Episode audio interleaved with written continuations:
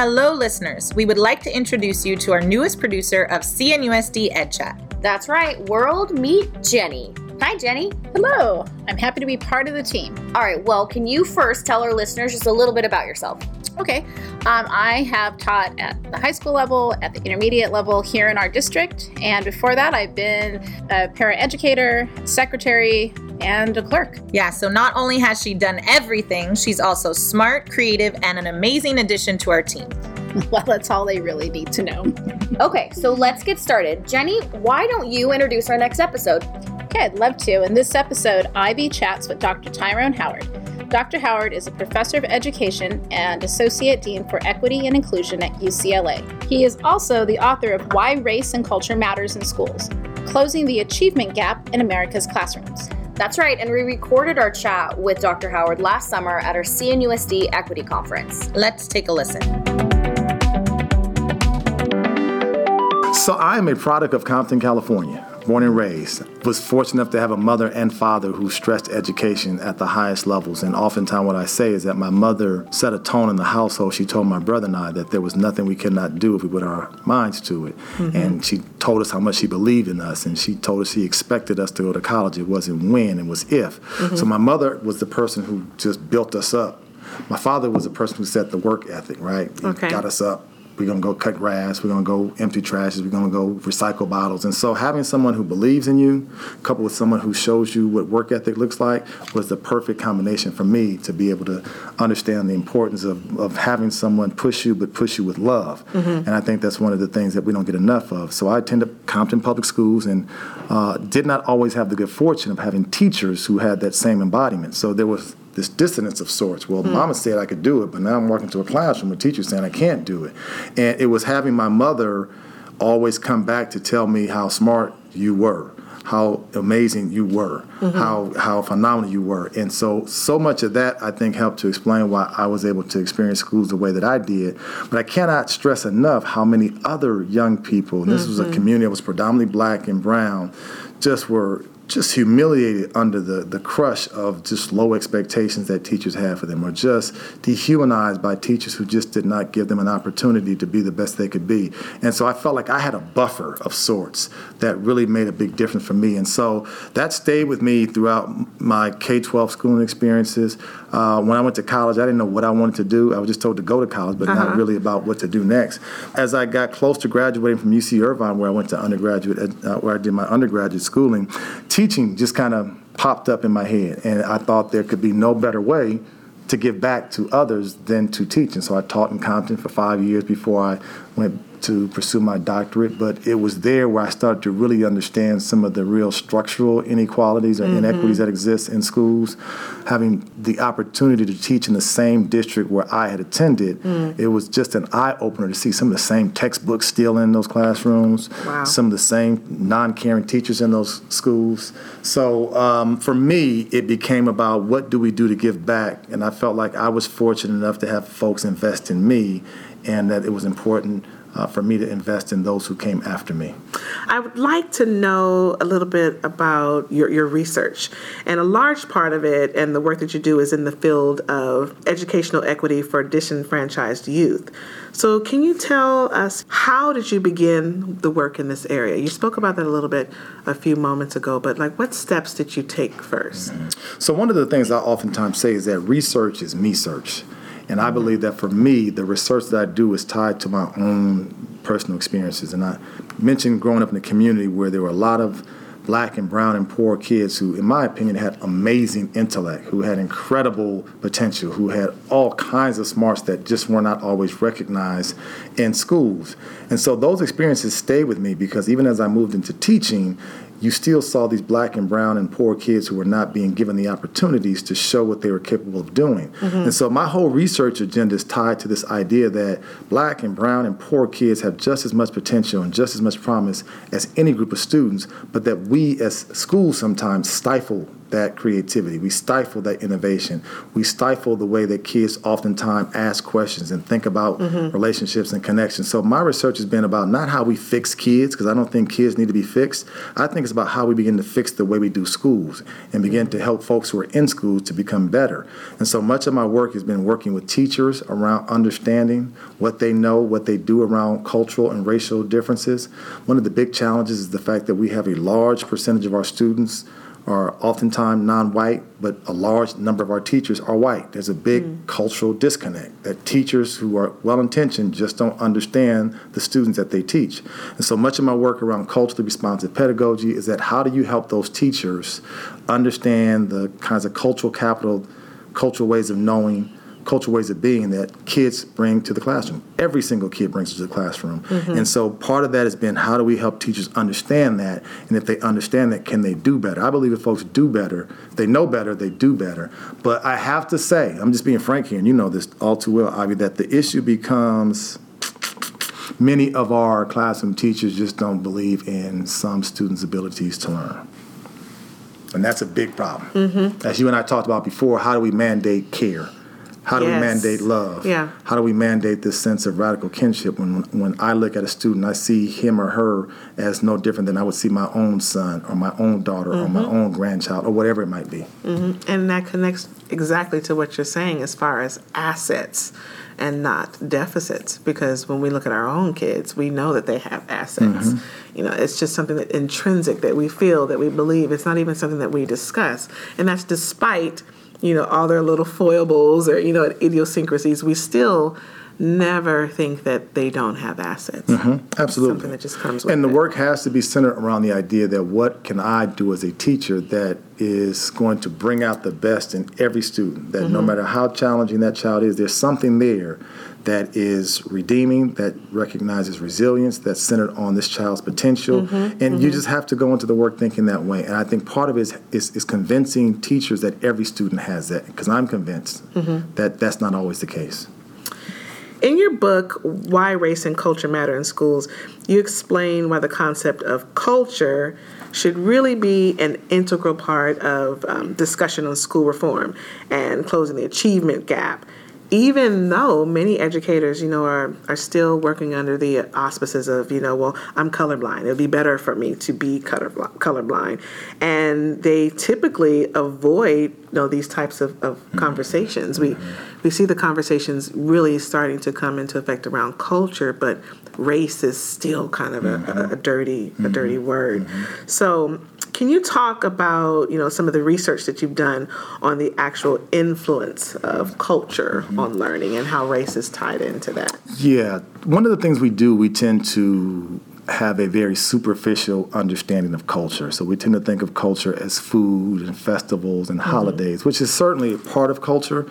But there's a deeper level of culture that I think we oftentimes don't get into. And I think we're all at the core cultural beings. We are mm-hmm. shaped, and everything we do is culturally mediated from the way we dress, the way we talk, the way we think, who we befriend, what we like, what we don't like, who mm-hmm. we admire, how we you know connect ourselves to the work we do. We're all cultural beings and i think what happens is that we don't understand the the intricacies involved in culture and we have students who walk into classrooms where they're expecting to somehow leave their culture at the door. Mm. i think what we like to do is put students in boxes. We need you to think this way talk this way act this way behave this way and many of our students are saying well guess what the way that I think, talk, behave, and act are very different than what you want me to do. And uh-huh. hence we have this cultural disconnect.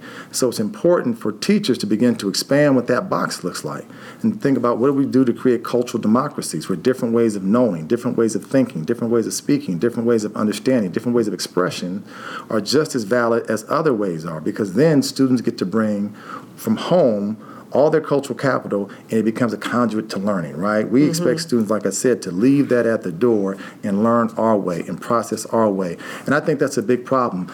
But I think what happens is that we tend to, again, get caught up with the race stuff, mm. which I think we need to do. But the racial piece is so important because we have a lot of negative baggage around race. We look at mm. people's skin color and we assume a lot of things. And so I think that we have to talk race and cultural capital because I think they both are critical. Mm-hmm. I think we, I mean, you are spot on about the fact that we have lots of teachers who say, I don't see color, I see children, which to me is just a big, big, big falsehood, right? We see color every single day mm-hmm. when young people walk in our classrooms. And I'm saying, what is it that teaches us and tells us that we don't want to think and talk and act through a racial lens.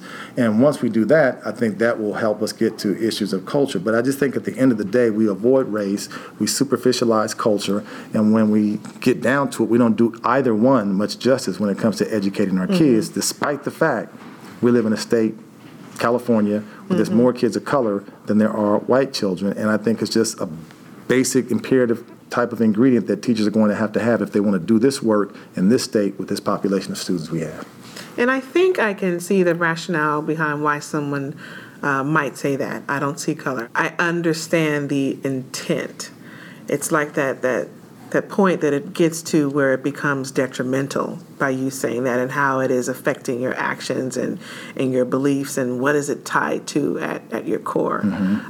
I presume a lot of it is also around fear. Mm-hmm. Mm-hmm. You know, those who, who really have good intentions, but because of, of fear of, of social blowback or just saying the wrong thing or what have you, conversations around race have become really volatile in a lot of situations. Yeah, I, I think race has been this lightning rod in our nation's right, history. Right. And right. it has never been an easy topic. But mm-hmm. I think that there was a way in which we could avoid it years ago because we were still a predominantly white nation. Mm-hmm. Well, now we're no longer a predominantly white nation. In our schools, 2014 marked the first time we became a more non-white school than a white school. I mean, then, then, then, then in terms of the, the demographic, we have more non-white students than white students that means we have to have the conversations because we have students who see themselves very clearly through a racial lens. And I think we cannot afford to say, hmm, I don't want to be called racist. I don't want to be thought of as racist. So let me just avoid race altogether because mm-hmm. you have black and brown children who live in societies that will continuously remind them that they are black and brown. And I think teachers do a disservice when they don't acknowledge those aspects of those children's identities. Mm-hmm. And in some cases, their parents are telling them. My mother and father would say, look, when you go out there, you're a black boy, you're a black man. You have to understand, if you get stopped by the police, here's what you need to say. Mm-hmm. So we're being mm-hmm. socialized by many of our parents to say the world sees you through this racial lens. They don't see you through a colorblind lens. And so mm-hmm. I think teachers can help to fortify that process or they can send a different message that I think is really disruptive to how racial identity gets shaped in many children's homes. Many people also use the words culture and ethnicity interchangeably or culture and race interchangeably when indeed they're not. So, how do you specifically define culture? You did speak about what, it, what it's not. Um, and what are some specific practices that schools can begin to adopt that really show the value mm-hmm. of having diverse cultures and communities where the schools actually exist. Yeah, so I always say that we make the mistake of assuming people who are the same racially or the same culturally. And there is some overlap, but oftentimes we have to make very clear that just because we are the same racially, that we can be very different culturally. Uh-huh. And just because we're very different culturally, we can be very similar racially. So it, it, it's really complicated. And I think what schools can do is we have to watch students. We have to listen to students. Mm-hmm. We have to mm-hmm. learn from students. Students are expressing their culture every single day, mm-hmm. from the way they walk into our classrooms to the compliments that they give you, from the words that they speak, from the ways that they understand content. That's all a part of what we're doing. I always tell teachers if you want to understand who students are culturally, you have to become an observer. You have to become an anthropologist. That means talking to parents, mm-hmm. walking through those neighborhoods. It always pains me to hear teachers say that they never spent much time in the neighborhoods where their children live. I just think that how can you not do that? If you want to understand how that child navigates his or her world every single day, drive through or walk through the neighborhood for a little while. You learn so much. Or tell your students, help me to understand your neighborhood because mm-hmm. that's the ecosystem that shapes the cultural capital that students are bringing to classrooms every single day. So I always say that part of what we have to understand is that cultural ways of knowing and being require us to suspend our judgment because that's, that's oftentimes the big mistake that we make. Well, when, in my culture, we sit down and we all come to the dinner table together and we eat, and that's the way that families are supposed to have dinner. Mm-hmm. Well, okay, that's one way. It's not the only way, right? right? Your children will tell you, well, guess what? In my household, we come, we get our plate, and we go sit down and we eat individually. Doesn't make one better than the other. It's just the ways in which we oftentimes do things. Another example I frequently give is issues of respect. I grew up at a time, probably you as well, where respect was given to any adult just by mm mere fact that she yeah. or he was an adult. You have young people today who will tell you, well, guess what? You want respect, Right. you got to give it in order to receive it. And that's a very different cultural paradigm. So I think mm-hmm. that kids are telling us every single day how they see the world, how they see themselves, how they see themselves positioned in the world. And I think there's got to be a little give and take. I think we've got to meet students halfway. But at the same time, we have to help students also understand the culture of power, like Lisa Right. Delpit talks about. Right. There's some things that you may not want to do, but you may have to do, or the consequences are always not the best that we want them to be. So I think that schools need to have conversations about cultural and cultural ways of knowing and cultural competency and cultural proficiency. And we, be, we need to begin to demonstrate it in classrooms with how young people are interacting, thinking, speaking. But it's not just in the instructional part of this. I think it's also tied to content that students are exposed mm, to. okay. We still have too many students who look at textbooks or who read novels or who are exposed to literature where they don't see themselves Right. or their histories or their backgrounds being represented. And I think that's a big omission. It sends a powerful message to students about whose histories are important, Right. whose histories matter, and whose history is important, whose histories and whose uh, issues don't matter. With so many changes occurring in 21st century education and learning, um, what advice can you give to organizations, teachers, families to try tomorrow, to try this week, and to try this month? I love that question. So I would say for tomorrow is to engage in some self care. I'm big on self care for teachers now because this work is hard and we expect a lot and it's becoming increasingly, increasingly difficult. So I would say tomorrow, with tomorrow being a weekend, I'm not sure which day this will air, but for tomorrow, uh, take care of yourself. I think that we are better when we are engaged in the process of resting, of being able to relax and, and to, to kind of gather our faculty so that we can be better for our students. Um, I would say for this week, I would say commit yourself to being better. Commit yourself to recognizing that despite the fact that we have some amazing educators out there, we still have a lot of work to do. And there's still young people who are just desperately in need of somebody to take a little bit of time to be with them. So I would say make this week about saying, I'm going to commit myself to doing this one thing better, right? And I would say for this month, I'm a big fan of reading. I'm a big fan of mm-hmm. learning. I think as adults, we don't ever stop learning. And I would say for this month, pick up a book that's tied to this work and read it and learn from it. And I'm not going to p- promote mine. I'm going to say somebody else. So I'm reading a book right now by Carla Shalaby called Troublemakers. And it's a phenomenal read because she says in this book, Troublemakers, that sometimes the very troublemakers that we label as students in schools are the very ones who are telling us what's wrong with schools, yet we don't hmm. listen to them. They're the ones who she refers to oftentimes as the canaries that are in the coal mine. They're the ones telling us that this classroom is not very affirming, that this classroom is not very nurturing, that this teacher is very toxic. And oftentimes we tend to dismiss those students, but we should listen to them. So I would say find something to read. There are so many good books and so many good works on education that we have to be in the business of trying to expand our minds, uh, increase our repertoire of what's working, what's not working in schools. So that would be my advice for this month. Read a good book and then share it with somebody else in the field. And if we all started to do that, I think we enhance our understanding of some really complicated issues in a much more profound way. I love it.